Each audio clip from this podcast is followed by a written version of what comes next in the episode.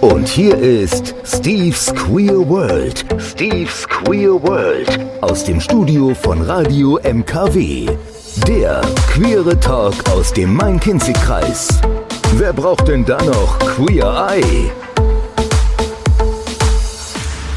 Hallo und einen wunderschönen Montagabend. Das ist die Queer World Time hier bei Radio MKW und ich begrüße euch alle da draußen, die den Hörgang zu uns gefunden haben. Und ich begrüße natürlich auch meine Gästin heute Abend, der Klapperstorch der AIDS-Hilfe Frankfurt. Hallo Pola, grüß dich und herzlich willkommen bei Steve's World. Hallo Steve, vielen Dank, dass ich hier sein darf. Aber ich habe zu danken und wir, die ZuhörerInnen, haben zu danken, äh, denn ich denke, wir werden einige dort draußen heute Abend ansprechen. Es geht um das Thema Kinderwunsch äh, bei queeren Menschen, eben natürlich überwiegend.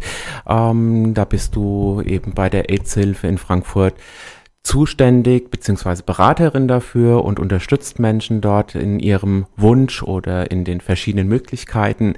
Über all das werden wir heute Abend sprechen. Ich freue mich auf die zwei Stunden. Ein tolles Herzensangelegenheitsthema von mir immer. Und äh, ja, musikalisch geht es auch um die Familie, mal gut, mal schlecht, äh, nach links, nach rechts, nach oben, nach unten. Ähm, von daher auch äh, sehr bunt gemischt die Musik Art, sage ich einfach mal so. Also es wird sehr spannend, bleibt dran und viel Spaß mit uns heute Abend. Und wir sind hier bei Steve's Queer World. Die Pola ist heute bei mir. Ähm, wir haben die Sendung genannt Der Klapperstorch der AIDS-Hilfe Frankfurt. Ähm, ja, man sucht ja immer so ein bisschen so einen catchy Titel und ähm, im Endeffekt ist es aber auch tatsächlich so, man könnte es fast so im übertragenen Sinne sehen, Pola. Ähm, du kümmerst dich äh, bei der AIDS-Hilfe Frankfurt eben um queere Menschen, die einen Kinderwunsch haben. Und darüber werden wir auch gleich sprechen. Aber bevor das kommt, ich habe es dir angedroht, musst du das ein bisschen von dir erzählen, ja. damit unsere ZuhörerInnen dort draußen auch tatsächlich wissen, mit wem wir es so zu tun haben. So ein kleiner Steckbrief.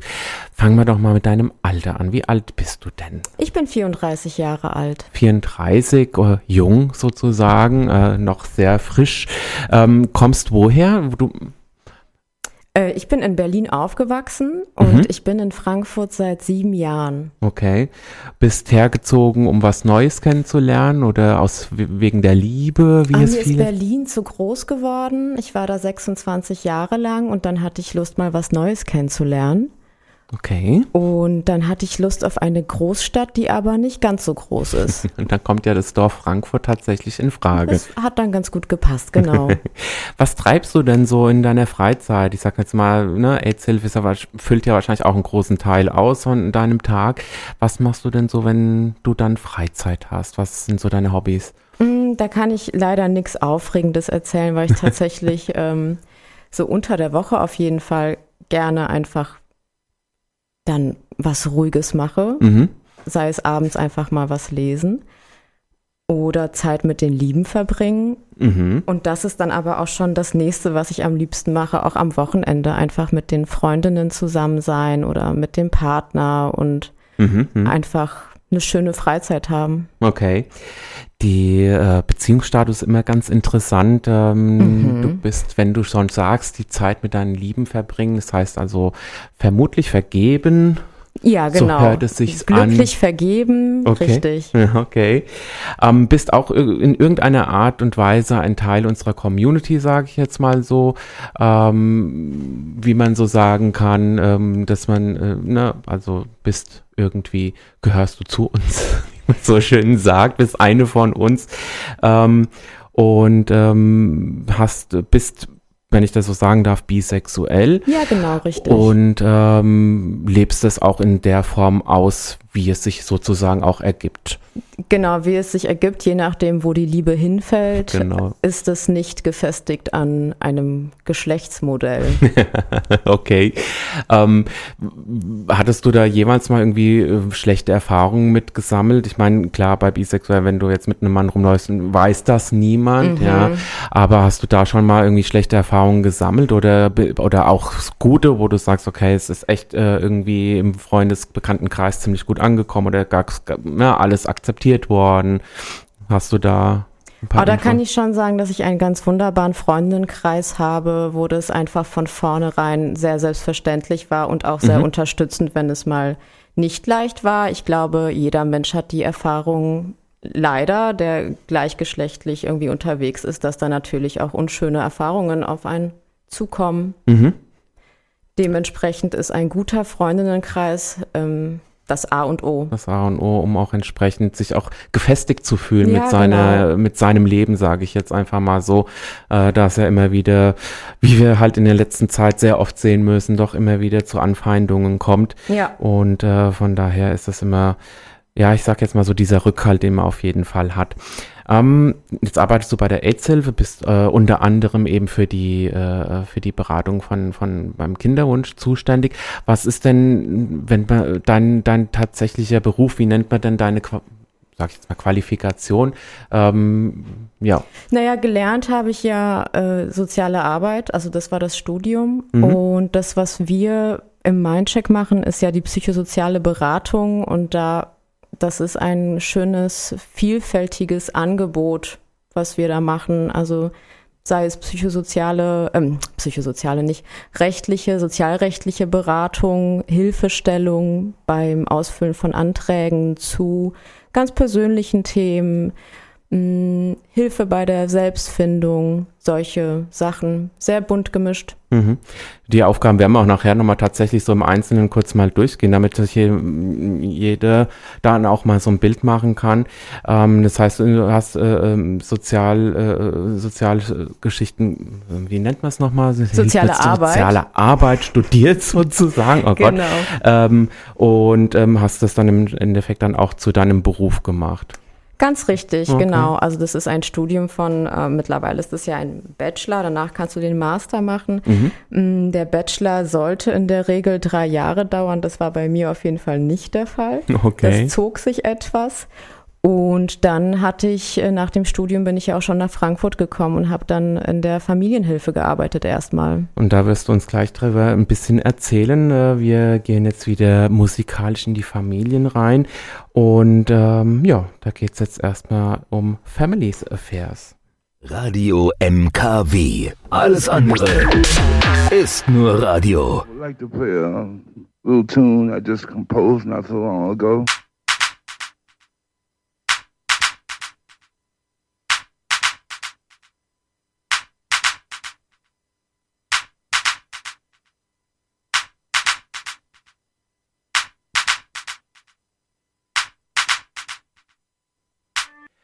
Und wir sind wieder da mit dem Klapperstorch der AIDS-Hilfe Frankfurt, der Pola.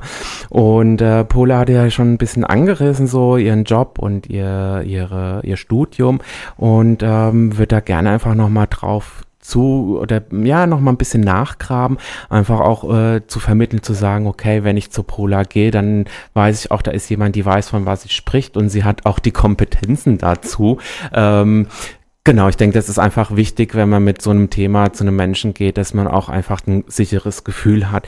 Ähm, du sagtest ja, du hast äh, ähm, soziale, ich krieg's schon wieder nicht hin, also heute die ist soziale echt die soziale Arbeit studiert. Ähm, was hat dich eigentlich dazu getriggert, äh, dieses Studium anzustreben? Ich kann das bis heute nicht so richtig beantworten. Okay. Ich weiß nur, dass mir der Job sehr viel Spaß macht und ähm, ich auch immer, wenn es so um Praktika in der Schule ging, da schon so in die Richtung soziale Berufe gegangen bin und dann lag das schon nah, etwas zu studieren, was so in die Richtung geht. Mhm. Und ja, in sozialer Arbeit brauchst du einfach kein Mathe und das ist auf jeden Fall mitunter ein Grund gewesen. Und so bin ich dann hier gelandet und bin nach wie vor sehr zufrieden. Jetzt ist es ja so, wenn man halt, äh, also so kann ich mir das vorstellen, ähm, wenn man jetzt zu den Eltern geht und sagt, ich möchte äh, soziale Arbeit studieren oder überhaupt in den sozialen Bereich gehen, dann schlagen ja manche auf die Hände über den Kopf zusammen, weil man weiß, in sozialen Berufen hat man ganz viel Arbeit, aber, aber ganz, ganz wenig Geld meistens. Haben die da nicht Stimmt. mit dir geschimpft, dass sie gesagt haben, ah, oh, lern was Anständiges? Äh, nee, ganz im Gegenteil, weil zum Beispiel mein eigener Vater ist auch Sozialpädagoge, dementsprechend Dementsprechend cool. war das dann eher sowas. Es war schon in der Familie bekannt, ob die mhm. sich da Sorgen wegen der Finanzen gemacht haben. Das weiß ich ehrlich gesagt nicht. Aber vielleicht war das auch mitunter ein Grund, dass das, was der so von seiner Arbeit erzählt hatte, schon immer sehr interessant klang. Mhm, das war bestimmt eine Beeinflussung. Ja, cool. Naja, dann musstest du dich zumindest nicht damit rumschlagen, dass sich die Eltern von deinem Traumberuf, sage ich jetzt mal so, wegbringen wollten. Nee, das ja. nicht. Ähm, jetzt, da, das Studium macht man dann so, gibt es dann äh, Praktikas, die man während des Studiums auch absolvieren muss? Du sagst ja auch vorhin, es hat ein bisschen länger hingezogen, weil du ein bisschen mehr Party gemacht hast als studieren, oder? ähm, das wäre eine coole Antwort. Nee, ich glaube, daran lag es nicht. ähm, es lag auf jeden Fall auch nicht an dem Praktikum. Das ist äh, ein halbes Jahr gewesen und das ist auch genau in der Zeit äh, hat es stattgefunden. Das mhm. zog sich nicht länger.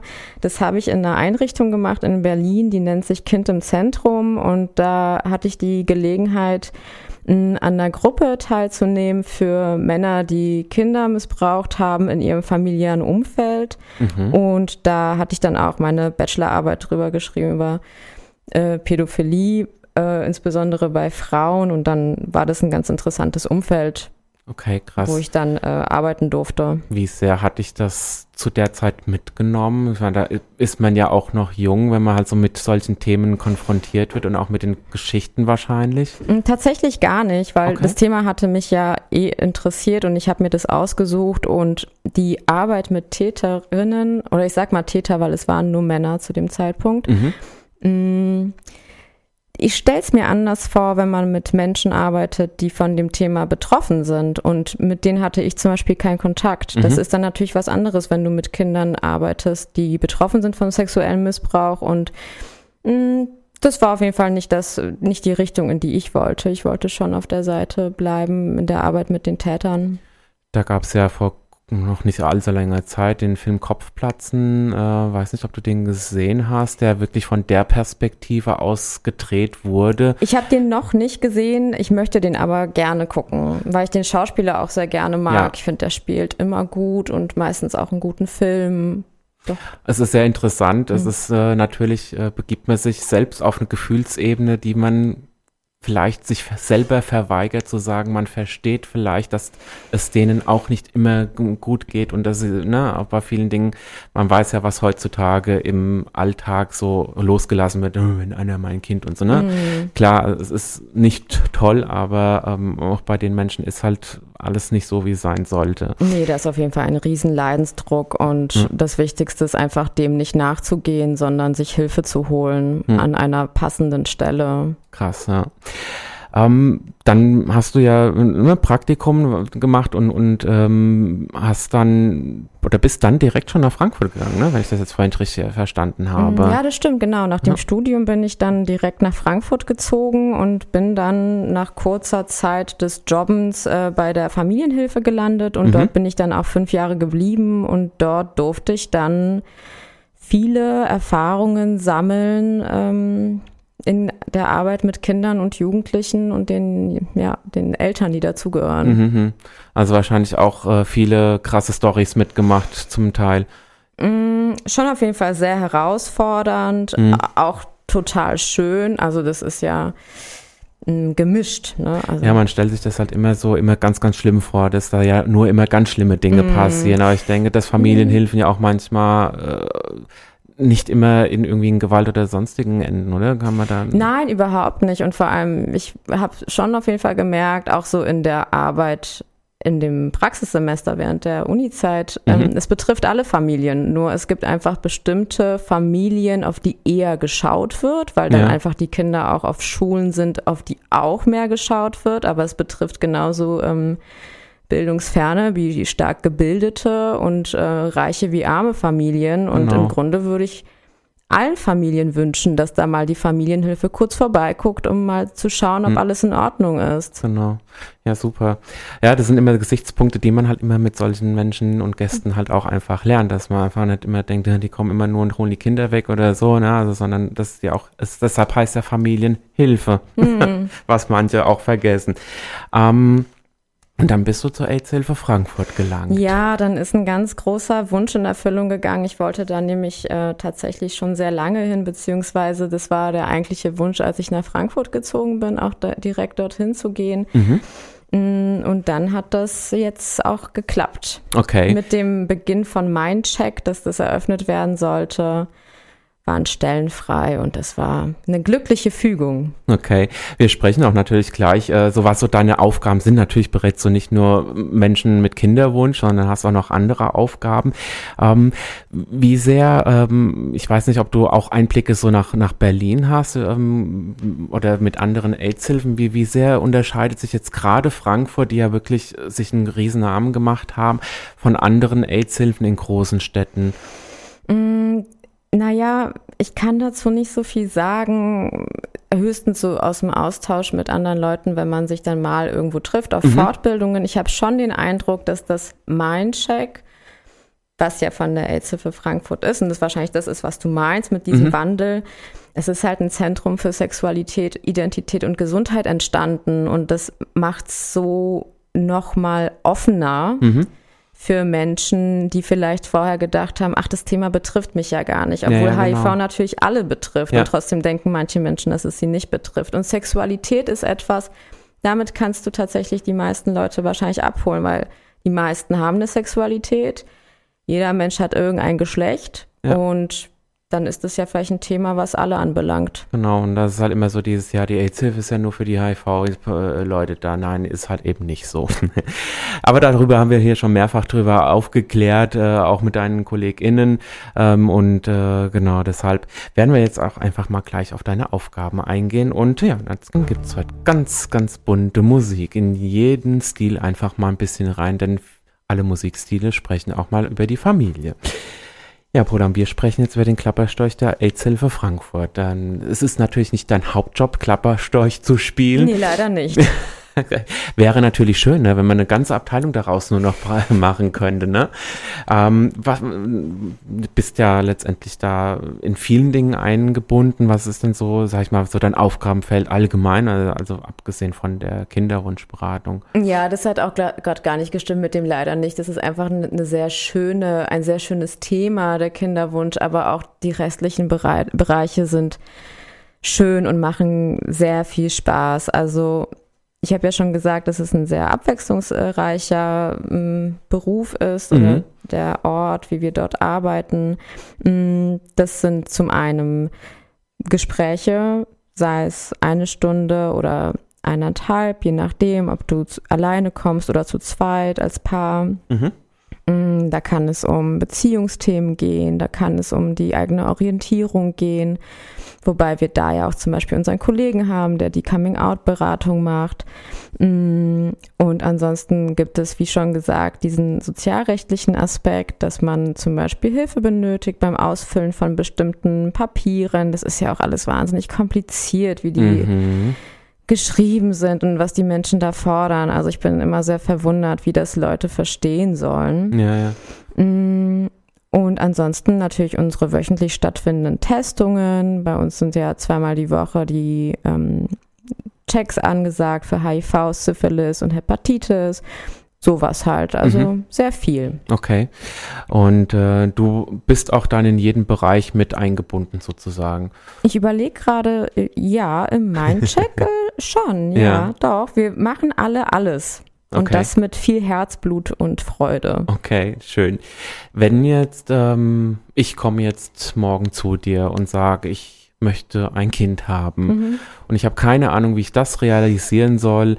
Ähm, was sind so, sag ich mal, so typische Beratungen? Nein, ich sage, ich nenne es jetzt einfach mal so, denn du sag, ne, beim Vorgespräch sagst du, es ist total unterschiedliche Situationen oder Menschen, die mit unterschiedlichen Situationen zu mir kommen. Vielleicht sind es Paare, es sind Singles, es sind vielleicht Menschen, die in der Partnerschaft leben und aber die nicht wissen, wie sie es in der Partnerschaft mhm. äh, hinkriegen oder dem Partner, der Partnerin eben ne, äh, sagen. Wie, wie, was sind so, so die typischen Beratungen, die du immer führst oder die Situation auch? Mm, tatsächlich auch unterschiedlich, weil du das alles schon gerade aufgezählt hast. Also es gibt ja verschiedene Modelle. Es gibt ja Paare, die möchten gemeinsam ein Kind haben. Dann gibt es Paare, da möchte der eine Part ein Kind haben, der andere nicht. Und dann wird geguckt, wie können wir das unter einen Hut bringen, ohne uns als Beziehung aus dem Blick zu verlieren und mhm. trotzdem aber diesem Wunsch nachzugehen. Dann gibt es Menschen, die einen ganz starken Kinderwunsch verspüren und alleine ein Kind großziehen möchten. Und dann gibt es aber auch Menschen, die einfach mal wissen wollen, welche Möglichkeiten sie haben, ohne mhm. dem wirklich vielleicht weiter nachzugehen aber um sich so eine Vorstellung zu machen. Und ich glaube, am Ende, was immer gleich läuft, egal wie du zu mir kommst, ähm, dass man in einem sicheren Rahmen sich mal damit auseinandersetzt und vielleicht auch mit sich in Diskussion geht, was möchte ich, wie möchte ich und wie möchte ich das erreichen. Mhm. Okay. Wenn du, wir, wir werden jetzt auch auf verschiedene Möglichkeiten eingehen dann, ähm, um es einfach mal ganz kurz, damit auch unsere ZuhörerInnen dort draußen so eine kurze Idee haben, auf was wir da gleich eingehen. Ähm, es gibt ja einmal den biologischen Weg, ähm, es gibt die Adoption oder die Pflege, äh, es gibt eine Leihmutterschaft. Ja, das sind so diese ich sag mal, die regulären Wege, wie man das alles bewerkstelligen kann. Da werden wir auch gleich drauf eingehen.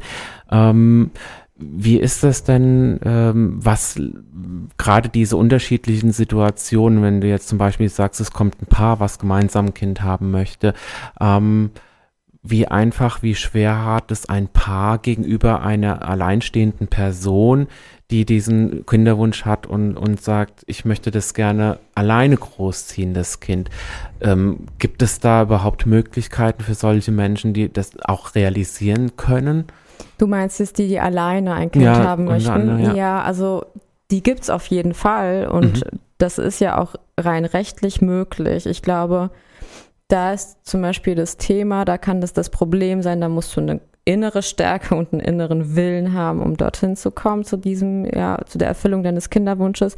Du musst dir eventuell viel anhören. Ne? Mhm. Menschen kommentieren ganz gerne das Verhalten anderer und wenn sich jemand dazu entscheidet, alleine ein Kind m, zu bekommen, dann wird man eventuell m, Rechtfertigung erwarten. Und mhm. dann liegt es an dir, wie du damit umgehst, ob du das einfach durchziehst, ob du das erklärst oder sagst, das ist nicht dein, ist nicht deine Angelegenheit. Mhm, mhm. okay. Das heißt, ähm, ich meine, bei Frauen sagt man oder denkt man sich ja, ist es ja eh einfach, solange sie Kinder bekommen können, ja, ähm, holen sich dann auf dem biologischen Wege, auf den wir gleich eingehen, äh, ähm, die Möglichkeit, ähm, mit ich sag jetzt mal, wenn es ein schwuler Mann äh, ist, äh, der jetzt ein Kind haben möchte, da gibt's halt natürlich bestimmte Wege, wie man da hinkommt. Ähm, wie stark werden oder wie, wie, schwer hat der Mann es dann? Ja, weil bei ihm ist es ja ta doch tatsächlich nochmal einen Ticken schwerer. Also wenn ein Mann alleine zum Beispiel sich dazu entscheidet, ein Kind in Pflege zu nehmen, ist die ja die rechtliche Lage halt, dass das geht. Okay. Was wirklich dann passiert, kommt sehr stark auf das Jugendamt an. Es kommt sehr stark auf die Stadt an oder den Ort, wo dieser mhm. Mann wohnt, wo er sich um dieses Kind dann bemüht. Rein von der Information über Frankfurt und Hanau zum Beispiel sollte das kein Problem sein. Okay. Ja, also, also das alleinstehenden Person steht das offen. Mhm. Ich weiß nicht, wie da zwischen Frauen und Männern unterschieden wird. Okay. Gibt es denn auch Transmenschen dann, die äh, zu euch kommen, die da den Wunsch haben und, und, und da versuchen, ihren Traum zu erfüllen tatsächlich? Jein, also wirklich alleine aufgrund des Kinderwunsches ähm, war bisher noch niemand da. Mhm. Mm, das kann sich natürlich auch noch ändern. Und zu so allgemeinen Informationsabenden da schon. Mhm.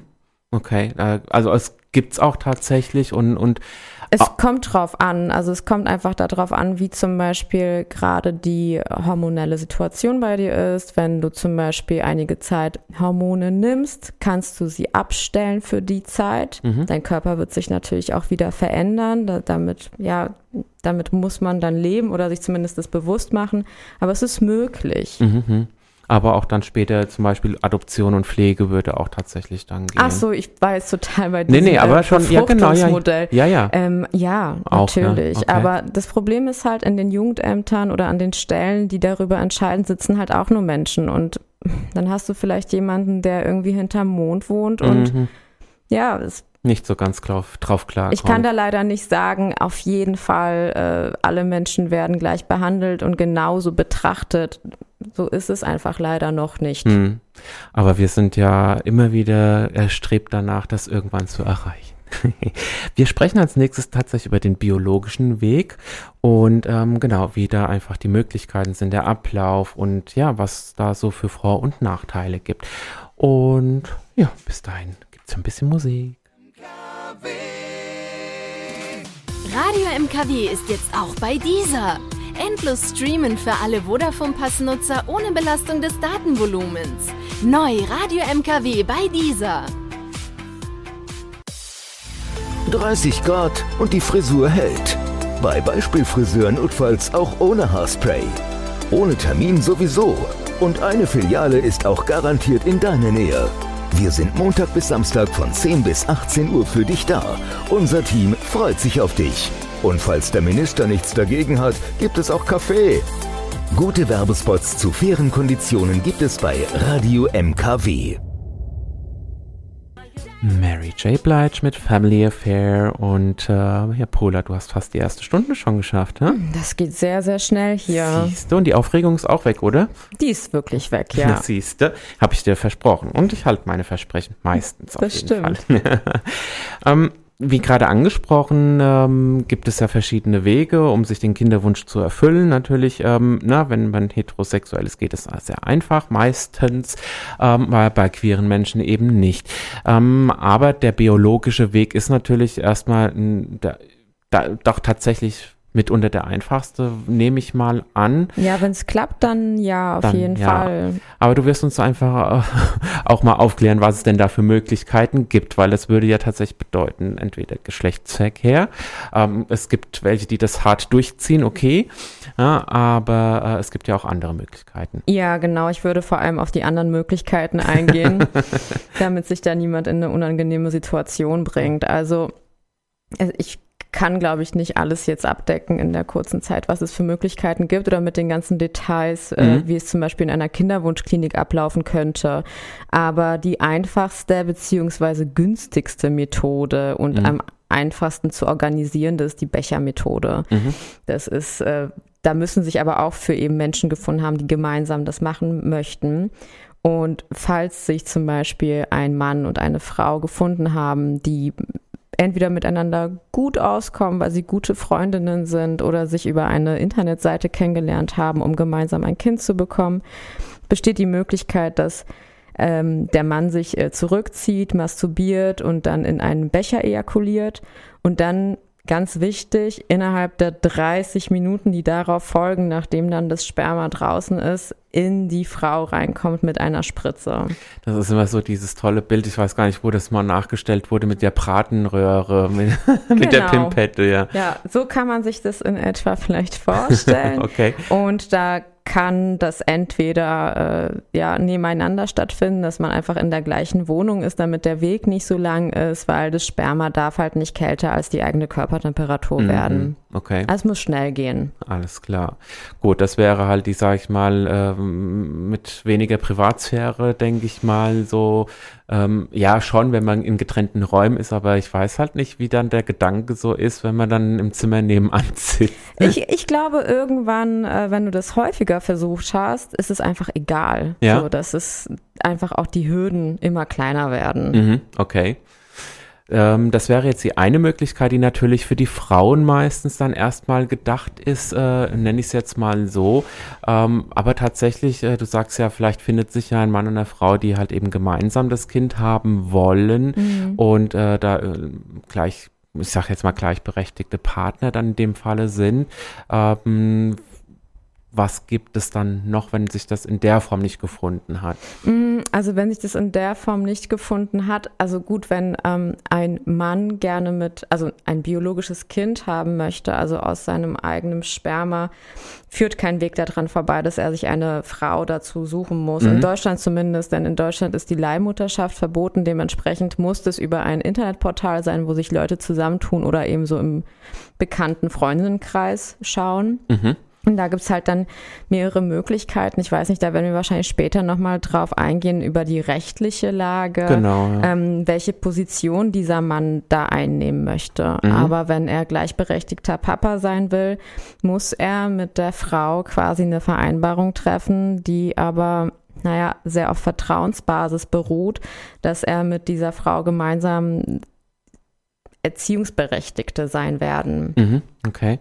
Für lesbische Paare besteht dann äh, eben auch diese Methode und mhm. ähm, dann gibt es natürlich das, ich sage jetzt mal das Stichwort Samenbank. Ist das dann tatsächlich dann das nächstgängigere für Frauen? Das ist für ähm, lesbische Paare mh, sicherer in dem Sinne, dass da niemand Anforderungen stellen kann, okay. sich doch mit in die Erziehung einzumischen und ja, das soll jetzt gar nicht so abwertend klingen. Sagen wir mal so, in dem Mann können ja auch bestimmte Gefühle aufkommen, nämlich mhm. so, ach, ich merke schon, dass da was Väterliches in mir aufwächst, nachdem ich das den beiden gegeben habe. Und der hat dann natürlich auch das Recht, das einzufordern. Mhm, mhm okay. Wenn die Frauen sich an eine Samenbank wenden, fällt dieses Thema weg. Okay.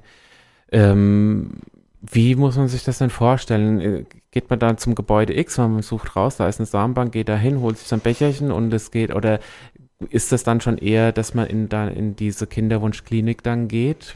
Ich würde mich vor allem schlau machen vorher, welche Kinderwunschkliniken LGBTIQ-freundlich sind, da okay. vielleicht schon Erfahrung haben, auch mit lesbischen Paaren oder mit Elternkonstellationen, mhm. weil es da leider auch nach wie vor Unterschiede gibt. Ah, okay.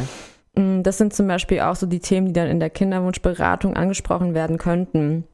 Wo sind wir willkommen? Wo, wo haben wir eine gute Atmosphäre für uns? Und genau, das ist das, worüber ich mich schlau machen würde. Und naja, und was einfach nach wie vor, das ist aber wie das rechtliche Thema, die Ungerechtigkeit ist, lesbische Ehepaare müssen es selber bezahlen. Alles. Okay. Oh, ja. fangen wir erstmal nicht mehr über den, den, den, die Ungerechtigkeiten an. Das ist nochmal so ein Thema für sich, ja. Genau, also die Möglichkeit besteht, dass man sich an eine Kinderwunschklinik wendet und das dann dort mm, macht, was einfach vielleicht auch besser klappt als die Bechermethode. Okay, also das heißt, dass es tatsächlich nicht so ist, dass man das sich vorstellt wie eine Bank, ich gehe da hin an den Schalter und kriege ein, ein, Töpfchen ausgehändigt. Nee, ich glaube so nicht, weil du ja auch vorher wesentlich mehr Papiere auszufüllen ah, okay. hast oder ja. Kreuze zu machen, was du willst. Ja, das ist. Ist es dann tatsächlich so, dass man dann halt den Katalog, der die sich aussucht? Um, ich sag mal, das ist ja so immer so dieses wenn man daran denkt, dass die Frau oder. oder ich glaube, es gibt solche und solche. Ne? Ja? Also, wenn du im Internet nachguckst, dir so Internetanbieter anguckst, wo du auch so Sperma bestellen kannst, ist das ein bisschen so. Ne? Dann hast du einen Account, dann kannst du dir alle möglichen Merkmale aussuchen mhm. und so weiter. Okay. Außerdem, was gäbe es denn noch an biologischen Möglichkeiten? Gibt es denn noch eine? Mm, also, das wäre dann ja der nächste Punkt, die Leihmutterschaft, dazu kommen wir ja später nochmal. Genau, ja.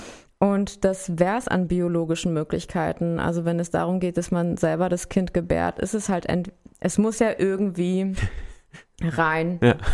Und ähm, dementsprechend ist es dann mit der Bechermethode oder eben mit der Kinderwunschklinik getan, weil ja, Geschlechtsverkehr, also würde ich jetzt nicht als Option sehen. Das ist gibt Menschen, die das machen möchten. Man sagt immer so schön, nur die Harten kommen in den Garten, ne? aber ich weiß nicht, ob, das, ob man sich da dran probieren muss. Es aber gibt die Möglichkeit. Es gibt die Möglichkeit. Aber, ja, das meisten wissen ja, wie das dann funktioniert. Alles klar.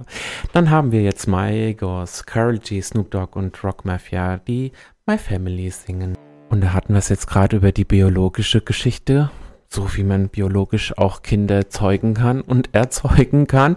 Ähm, aber es gibt auch noch andere Methoden, und zwar die Adoption beziehungsweise die Pflege. Ähm, da ist es ja tatsächlich so, dass das auch ein bisschen so von der rechtlichen Seite das eine schwieriger ist wie das andere. Ähm, wenn ich das so richtig verstehe und auch bei vielen schon mitbekommen habe, ähm, wie sind denn da die Abläufe? Was, was empfiehlst du? Wo, wie, worauf gehst du mit deinen KlientInnen dann ein? Mm, also, wenn du dich dafür entscheidest, ein Kind zu dir zu nehmen, äh, musst du dich an die Adoptions- und Pflegestelle wenden von einem Jugendamt. Und da hast du vollkommen recht, der Weg der Adoption ist wesentlich schwieriger als der der Pflege, weil es einfach nicht so viele Möglichkeiten der Adoption gibt. Also mhm wenn du dich für die Pflege entscheidest, kann daraus eine Adoption werden. Und deshalb bietet es sich an, damit anzufangen. Es ist natürlich eine sehr große Verantwortung, die, da, die man da auf sich nimmt, weil man ja ein Kind zu sich nimmt mit Geschichte. Und dementsprechend solltest du darauf vorbereitet sein, genau. dass da einfach eine Überraschung auf dich zukommt und du dann für diese Überraschung Verantwortung übernimmst. Mhm. Wenn du dann ein Pflegekind bei dir hast, geht es damit einher, dass das Kind ja auch Kontakt zu seinen leiblichen Eltern weiterhin haben darf. Mhm. Mm, und wenn es dann irgendwann zu der Adoption kommt, dann ist es halt dein Kind. Dann gibt es auch keinen rechtlichen Anspruch mehr auf den Kontakt mit der Herkunftsfamilie. Okay. Wie ist das denn? Ähm, ich, ich, hatte ja tatsächlich auch schon ähm, ein schwules Paar in der Sendung, die, eine, die einen Pflegesohn haben. Ähm, wie ist das denn für dich, wenn du jetzt ähm, in der Beratung bist? Ähm, ziehst du das eine dem anderen, also sprich die Adoption äh, der Pflege, beziehungsweise andersrum, ziehst du wirklich auch in der Beratung die Pflege der Adoption vor, weil es halt einfach so viele Hürden mit sich bringt? Mm, nee, ich glaube, in der Beratung ziehe ich gar nichts irgendwas anderem vor. Okay. Das soll ja tatsächlich einfach nur dieser Rahmen sein. Ich mhm. bin quasi nur die Begleitung und ähm, Diskussionspartnerin oder Spiegel oder was du halt in dem Moment irgendwie für dich benötigst. Okay. Das muss ja wirklich jeder Mensch für sich selber ganz individuell entscheiden. Es ist nur mit mehr mm, Geduld verbunden, was die Adoption anbelangt. Aber wenn du diesen Weg gehen möchtest, dann solltest du den auf jeden Fall gehen. Ich würde nicht sagen, dass die eine Methode besser ist als die andere. Okay. Und die Pflege ist halt, ja, das kann halt unter Umständen schneller gehen, weil es gibt einfach viele Kinder, die auf ein Zuhause warten und die Jugendämter sind bereit, dich dabei zu unterstützen, mit dir zusammen zu gucken, was passt und ja, das ist dann der Weg zu dem Kind. Mhm. Könnte man denn sagen, dass es bei der Pflege für queere Paare, sag ich jetzt mal so, doch etwas einfacher ist wie bei einer Adoption. Ähm, sag jetzt mal, das ist ja das, was ja viele, oder sag ich mal, der Volksmund ja oft gerne so sagt, ja, jetzt wollen die Schwulen und Lesben auch noch adoptieren, dann haben wir ja gar keine Kinder mehr zum Adoptieren, so ungefähr. Ja, ich glaube, da müssen sich die heterosexuellen Paare, sollten sie denn so denken, keine Sorgen machen. Also da wird niemandem irgendwas weggenommen. Im besten Falle, wenn es ein vernünftiges Amt ist, wird nur danach geschaut, was dem Kind gut tut. Und mhm. wenn du eine intakte, ein intaktes Paar oder eine einzelne Person vor dir hast, wird einfach nur danach entschieden, wo es dem Kind besser gehen könnte. Okay. Es sollte sich nicht an der sexuellen Orientierung orientieren. Mhm. Also das ist tatsächlich auch so ein bisschen ähm, menschenabhängig ähm, oder von den Gesprächspartnern, die eben in der Adoptionsgesellschaft oder im Jugendamt dann da äh, zuständig sind. Ich glaube, da gibt es auch tatsächlich nochmal Unterschiede. Ähm, was ist Amt und was ist dann äh, Agentur? Ähm, hast du da vielleicht nochmal ein paar Infos zu? Mm, also die Info, die ich geben kann, ist auf jeden Fall, dass die Adoptionsstellen in den Großstädten, sei es Berlin oder eben Frankfurt zum Beispiel, dass die sich auf jeden Fall über Anfragen freuen mhm. und man da keine Angst haben sollte, sich einfach mal an die zu wenden, um Informationen zu bekommen. Und dann wird geguckt, wie viel du verdienst, wie lange du mit deiner Partnerin zusammen bist, äh, unabhängig von Heirat oder nicht Heirat. Wichtig ist, dass man mindestens vier Jahre ein Paar ist. Okay. Dann ist noch das Thema Alter da. Früher gab es die Regel, dass du nicht älter als 45 sein sollst. Diese Regel gibt's jetzt nicht mehr. Aber inoffiziell wabert sie noch so weiter. Okay, verstehe. Ist es denn, ähm, ich sag jetzt mal, auch möglich, ähm, vielleicht hattest du die Anfrage ja schon, vielleicht hast du auch schon Erfahrung damit gemacht, ähm, dass es jetzt Paare gibt, die sagen, oh, ähm, wir wissen, es gibt auch viele Teenager, die einfach zu Hause und die irgendwo im Heim sitzen oder auch äh, vielleicht auf eine Pflegestelle hoffen und äh, wir, wir trauen uns das zu. Ähm, gibt es auch solche Fälle, beziehungsweise schauen die ähm, Ämter dann vielleicht auch eher nach den Stellen, wo die sagen, okay, die Person jetzt vielleicht 47, keine Ahnung, mhm. aber es ist vielleicht auch ein 14-jähriges Kind, äh, das oder ein Jugendlicher von 14 Jahren, Jugendliche, die da in, in diese Familie kommen würden. Ganz genau. Also diese Regel auch mit dem Alter, die bezieht sich ja nur auf die Adoption. Bei der Pflege schaut es tatsächlich anders aus. Und da mhm. wäre nämlich das Alter, dass das einfach mm, ja besser passt, wenn ein Teenagerkind vielleicht zu ja, 45ern kommt, einfach besser. Ah. Also es wird berücksichtigt. Und okay. Das ist auf jeden Fall keine Hürde, das Alter. Mhm, okay. Wie ist es denn jetzt gerade bei diesen, äh, äh, bei diesen Möglichkeiten Adoption und Pflege? Ähm, bist du da auch nochmal begleitend ähm, dann bei den Anträgen, bei der, vielleicht bei Terminen? Bist du da auch tatsächlich auch mit da oder könntest du oder würdest du dabei sein? Also wenn dieser Wunsch bestünde, auf jeden Fall. Also an sich ist es ja einfach nur so eine Stelle, wenn du zu mir kommst, wo du erstmal darüber sprichst und Informationen Informationen bekommst und für dich guckst, was zu dir passt, was du gern möchtest. Aber wenn dann der nächste Schritt ist, sich an Ämter zu wenden, unterstütze ich da auch sehr gerne. Ja, du sagtest ja schon, die Anträge sind ja nicht immer sehr einfach auszufüllen. Ich glaube, gerade wenn es dann um ein Lebewesen geht, was man zu sich aufnehmen möchte, ähm, dass die Fragen wahrscheinlich noch komplizierter, noch umfangreicher sind.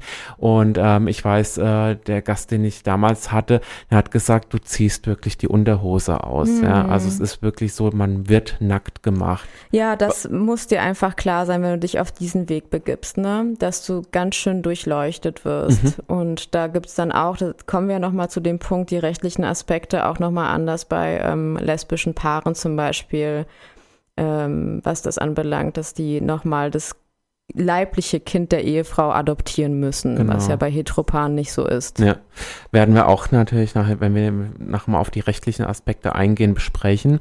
Ähm, als nächstes würden wir über die Leihmutterschaft sprechen, etwas, was ja in Deutschland offiziell nicht erlaubt ist. Mhm. Ähm, und äh, da werden wir auf jeden Fall drauf eingehen und auch nochmal so, wie das Vorgehen allgemein ist. Man hat ja dann immer so, man denkt so, oh, Angelina Jolie, Brad Pitt damals, ja, die haben ja die Megafamilien gegründet. Äh, Madonna hat plötzlich irgendwie 20 Kinder und so Geschichten. Ähm, auch darüber werden wir sprechen, wie das dann so ist. Ja, man fährt halt oder fliegt nicht einfach mal irgendwo hin und sagt, oh, das hätte ich gerne und dann fahren wir wieder, wieder zurück, so ungefähr. Ähm, ja, und dann haben wir jetzt eine Mutter, die, ähm, ja, die ganz, ganz viele Kinder auf, hauptsächlich natürlich in den Staaten hat, aber ich glaube auch auf der ganzen Welt. Mother's Talk. Ja, und jetzt sprechen wir auch über eine Möglichkeit, und zwar die Leihmutterschaft, ähm, ja, wie es der Name schon sagt, Leihmutter, ja, das ist halt auch immer so, ich glaube auch ein bisschen trügerisch, weil im Endeffekt soll es ja keine Mutter sein.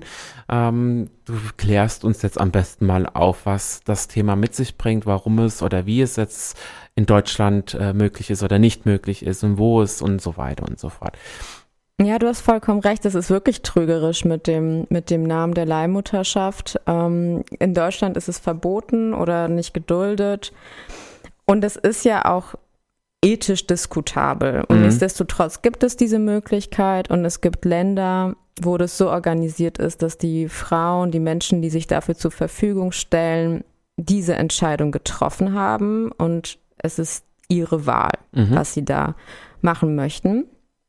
Und zum Beispiel in den USA ist es so, mh, hm, gibt es verschiedene Agenturen, auch sehr viele Unterschiede geben. Umso teurer, umso besser kann man davon okay, ausgehen. Ja. Die achten sehr darauf, dass die Frauen, die sich da zur Verfügung stellen, dass es denen an nichts mangelt. Es wird ein psychologischer Test gemacht. Es wird geschaut, ob du schon eigene leibliche Kinder hast. Manche Agenturen haben die Regel zum Beispiel, dass du mindestens zwei Kinder haben musst, mhm, ein geregeltes okay. Einkommen, dass diese, dieser Akt der Leihmutterschaft jetzt nicht zum Beispiel dich finanziell komplett absichert, sondern du musst auch andere Absicherung haben. Und viele Frauen entscheiden sich dafür als i-Tüpfelchen. Ja, es wird natürlich auch andere Fälle geben. Ich kann auf die alle jetzt nicht eingehen. Es gibt verschiedene Beweggründe, warum sich eine Frau dazu entscheidet, sich als Leihmutter anzubieten. Aber wenn man von diesen Agenturen, von diesen professionellen Agenturen ausgeht, wird sehr darauf geachtet, dass die Frau wirklich weiß, was sie möchte und dass es ihr dabei sehr gut geht. Mhm, okay.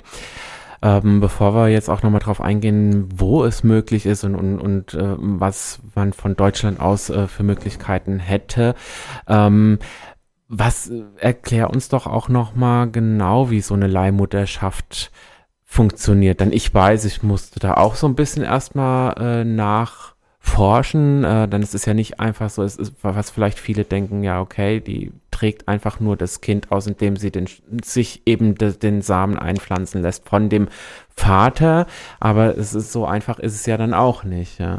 Genau, also da gibt es auch verschiedene Methoden und ähm, zum Beispiel in Europa sind auch verschiedene Methoden erlaubt. Also in einigen europäischen Ländern ist die nicht kommerzielle Variante erlaubt. Das bedeutet, Du kannst ein Kind austragen für ein anderes Paar, aber du darfst dafür keinen Verdienst bekommen. Du mhm. darfst entschädigt werden, aber das ist nicht mit einer Bezahlung vergleichbar. Das okay. heißt, wenn mh, mm, bestimmte Ärztinnenbesuche etwas kosten oder alles, was irgendwie mit dieser Schwangerschaft zu tun hat, die zu Mehrkosten führt, das kann bezahlt werden. Es darf nur kein Extra geben. Mhm.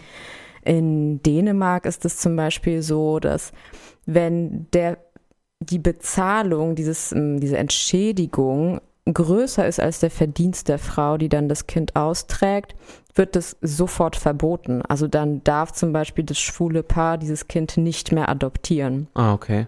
Also es gibt verschiedene Regeln in verschiedenen Ländern. Mhm. Mm, auf deine Frage zurückzukommen, wie das überhaupt ausschaut. Also da gibt es entweder die Methode, dass es eine Eispenderin gibt und die Gebärende. Das heißt, es wird erstmal das Ei befruchtet und dann wird dieses Ei in die andere Frau eingepflanzt. Mhm. Somit gibt es einfach gar keine genetische Verbindung zwischen der Gebärenden und dem Kind. Und dann gibt es aber auch die Methode, dass es direkt in das Ei der Gebärenden eingepflanzt wird. Mhm. Das wird zum Beispiel in den USA meines Wissens nicht gemacht. Da gibt es nur das mit der Eispende, mit der Eispende. und dann mit dem Austragen. Ja. Genau, das war nicht mir lange Zeit nicht bekannt. Ich dachte tatsächlich, es ist halt, ne, Frau stellt sich zur Verfügung, Samen wird eingepflanzt oder es wird halt außer Körper, außerhalb des Körpers befruchtet und dann eingepflanzt. Aber ich, ich habe lange nicht gewusst, dass es tatsächlich auch gerade in den USA so ist, dass es eben auch eine Eispenderin gibt, mhm. ähm, dass, dass zum Beispiel die, die Leihmutter oder sag ich, ich, ich nenne es jetzt wirklich mal, die ja wirklich wie ein, es hört sich jetzt böse an, aber wie eine Brutkasten funktioniert, ja, die wirklich nur für, die, für das Austragen da ist, ja, und dass eben eine ganz andere Frau das Ei spendet. Also das ist, glaube ich, auch vielen einfach nicht klar. Ja. ja, und äh, das ist aber zum Beispiel in den Agenturen in den USA, deshalb sind die auch mit vielen Kosten verbunden. Ne? Mhm. Natürlich kannst du dir das als Mensch, der in Deutschland lebt, mh, mm, kannst du das machen, aber das ist damit verbunden, dass du viel Geld in die Hand nehmen musst. Okay, das heißt, es verstehe. ist nicht für alle Menschen zugänglich. Mhm. Und es gibt andere Länder, und das ist ja auch das, warum das ethisch diskutiert werden muss, wo das tatsächlich so passiert. Ne? Die Frau macht das, weil sie zum Beispiel in einer finanziellen Not ist. Möchte ich das unterstützen? Möchte ich auf diesem Wege an ein Kind kommen? Das sind alles so Sachen, sollte man sich schon Überlegungen zu machen, wenn man sich für die Leihmutterschaft entscheidet. Mm, okay. Und ich möchte aber trotzdem das auch in der Beratung hm, nicht moralisierend darstellen. Das ist eine Entscheidung, die du selber triffst und du hast deine Gründe dafür, dich für etwas zu entscheiden. Ja.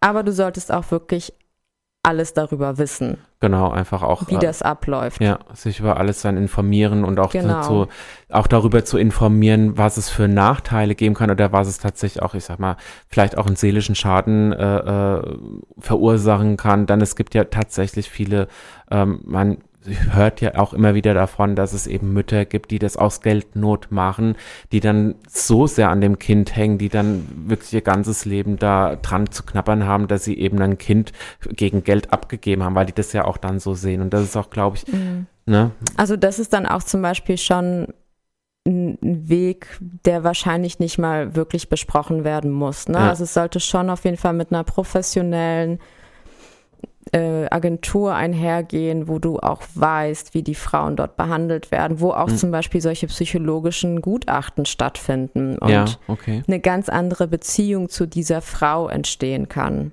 Ja, also nicht, dass man halt, äh, dass manche jetzt losrennen und denken, na, das ist jetzt so wie der Tiermarkt irgendwie äh, bei der polnischen Grenze, da hole ich mal billigen Welpen. Nee, hoffentlich ja. nicht. Nee. Also das sollte man nicht tun, sollte man auch bei den Tieren nicht tun, davon mal abgesehen.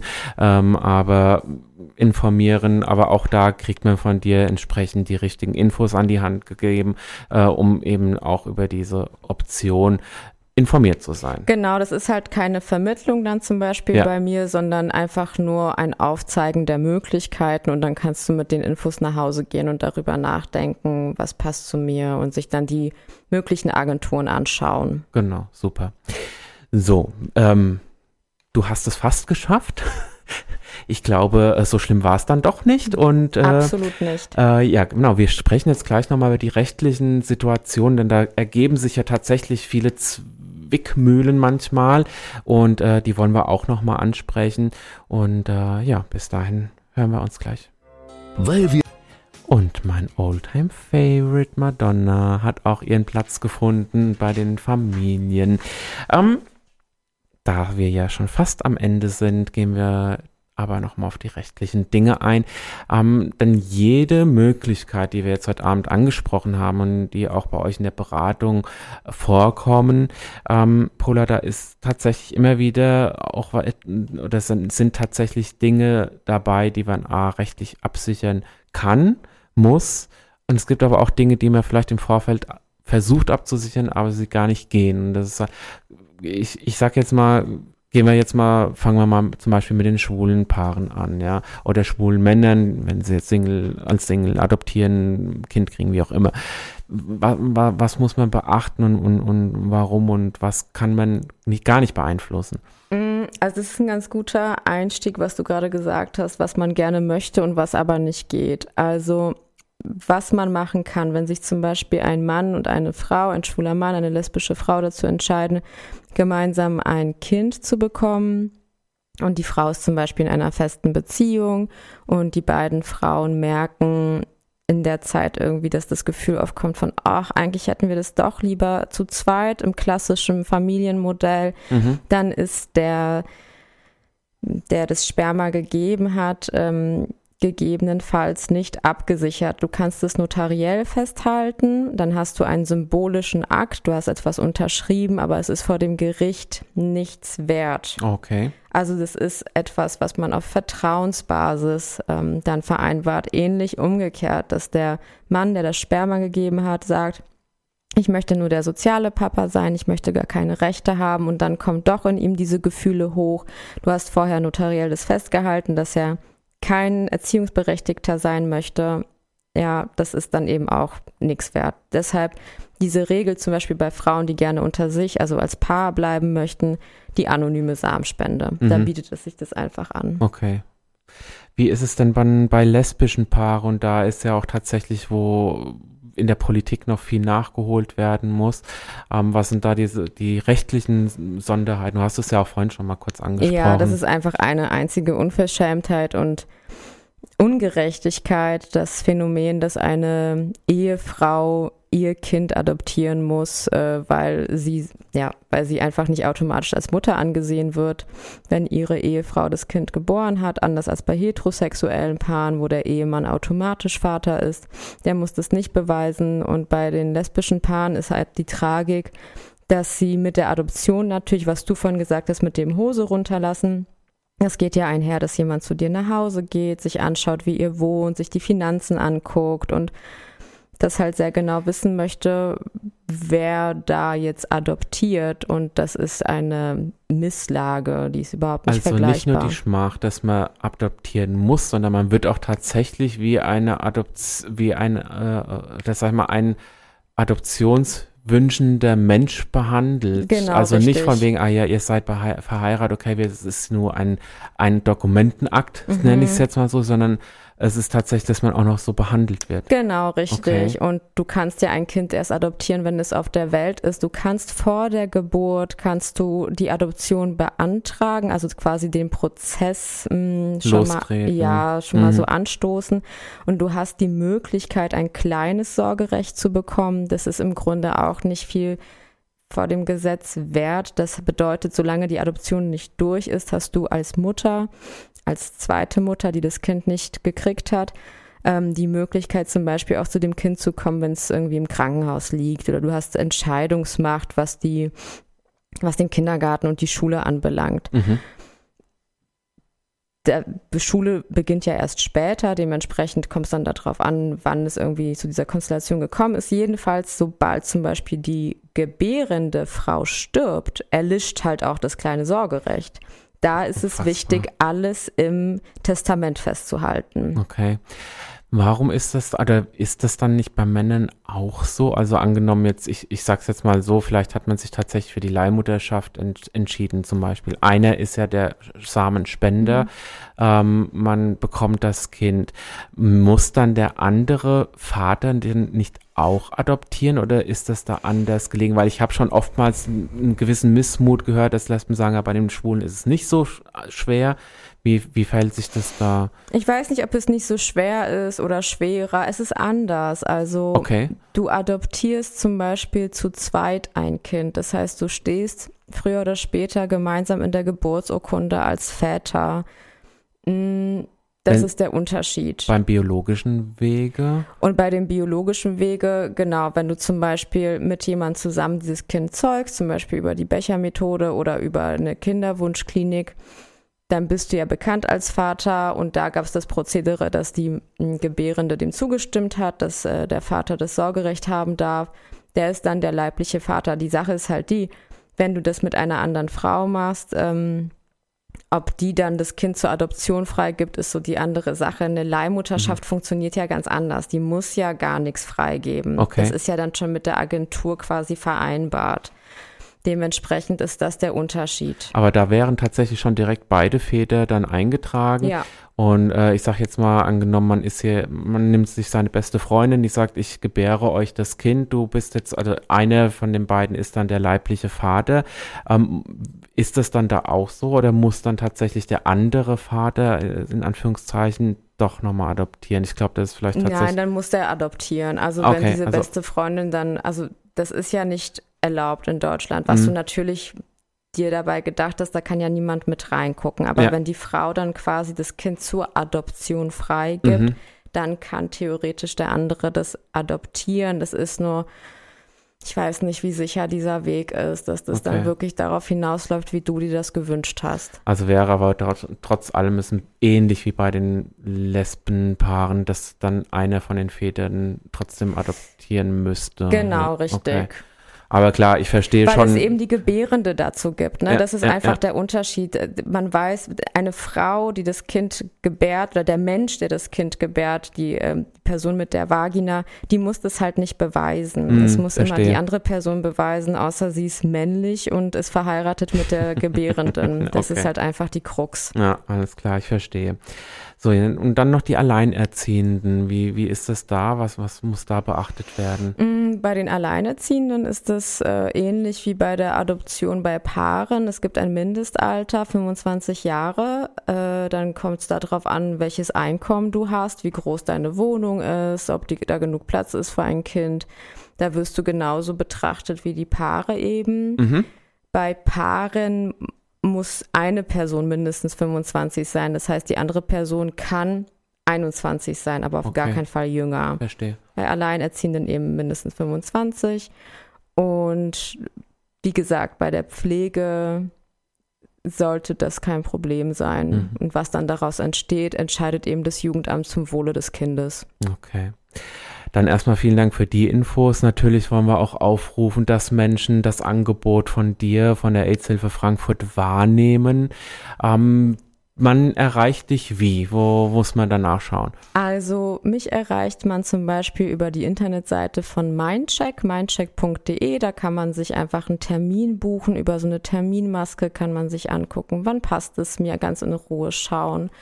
Und, und den Mindcheck, das muss ich gerade einwerfen, mit ja. AI auch tatsächlich. Also oh ja, danke, dass mein. du das sagst. Genau, richtig. Wieder mein und dann Check, mhm. wie das Häkchen dahinter. Und das geht aber auch telefonisch oder per Video, je nachdem, wie der Mensch kann. Mhm. Okay.